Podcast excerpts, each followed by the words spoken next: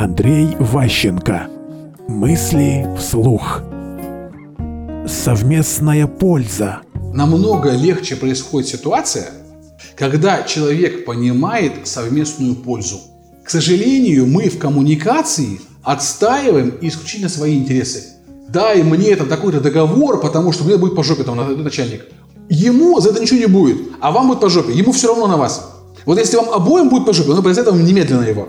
И поэтому важно, чтобы в коммуникации возникала совместная деятельность. Она потому и деловая коммуникация, что каждому должно быть очевидно, что то, что вы делаете, это не абы что, а вы вместе делаете некую работу для обоих важную, там, важную для компании, и если ее сорвать, всем будет плохо.